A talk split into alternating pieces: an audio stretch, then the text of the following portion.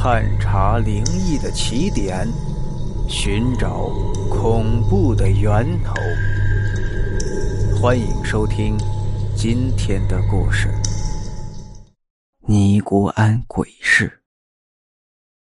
清朝时期，黎县有一个樵夫，名叫陈铁柱，以砍柴为生。陈铁柱是一个孤儿，却长得是眉清目秀。加上常年在山里劳作，练就了一身的腱子肉，古铜色的肌肤深得女人的喜爱。一次去送柴，就连县令夫人看了都心动，忍不住问他是谁家的男子。只可惜啊，在那个年代，男人注定是不能靠颜值吃饭的，所以呢，铁柱依旧是每天奔走在深山老林之中，靠着两匹马往山外运送木柴。然后卖到城里谋生。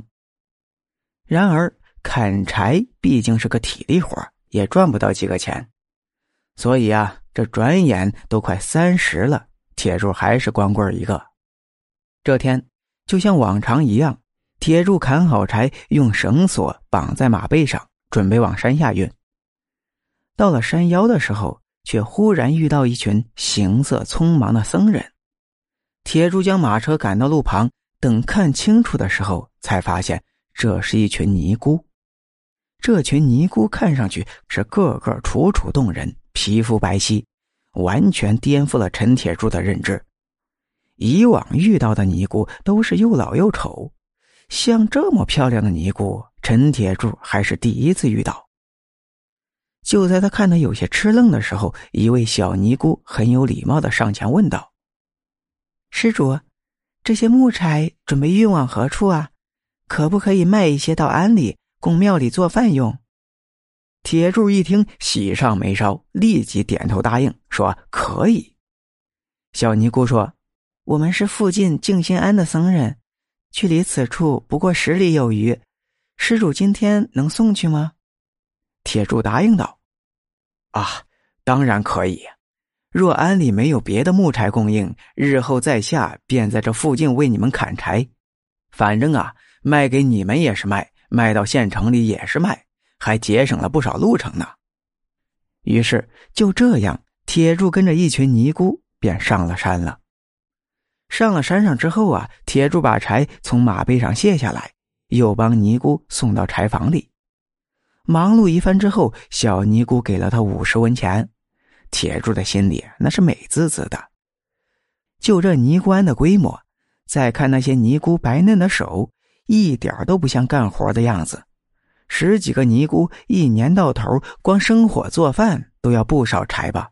反正尼姑庵在这块也是香火旺盛，他们不愁没钱。陈师傅如果不嫌弃的话，今后就在我们尼姑庵的后院住下吧。后院有两间闲置的屋子。屋子后面就是森林，平日里你只要不出去，也没人知道咱们尼姑庵里住着个男人。铁柱是满意的点头，当天呢便轻手轻脚的走进后院，收拾自己的卧室去了。这有了落脚的地方，铁柱心里美滋滋的想着：这每天上山砍柴两次，早上一次，下午一次，便可收入一百文钱。剩下的时间还可以去山里洗澡、睡觉，这样的美差可去哪儿找去呀？只是时间长了，陈铁柱便有了新的发现。这天下午刚上后山准备砍柴，铁柱便感觉腹部一阵绞痛，想来啊，应该是昨天晚上吃了馊饭的原因。尼姑送来了一些饭菜给铁柱。铁柱放在屋里，舍不得一次吃完，再去吃时便有些馊了。本来想着自己身体好，吃点馊饭也无大碍，哪曾想疼的却如此厉害。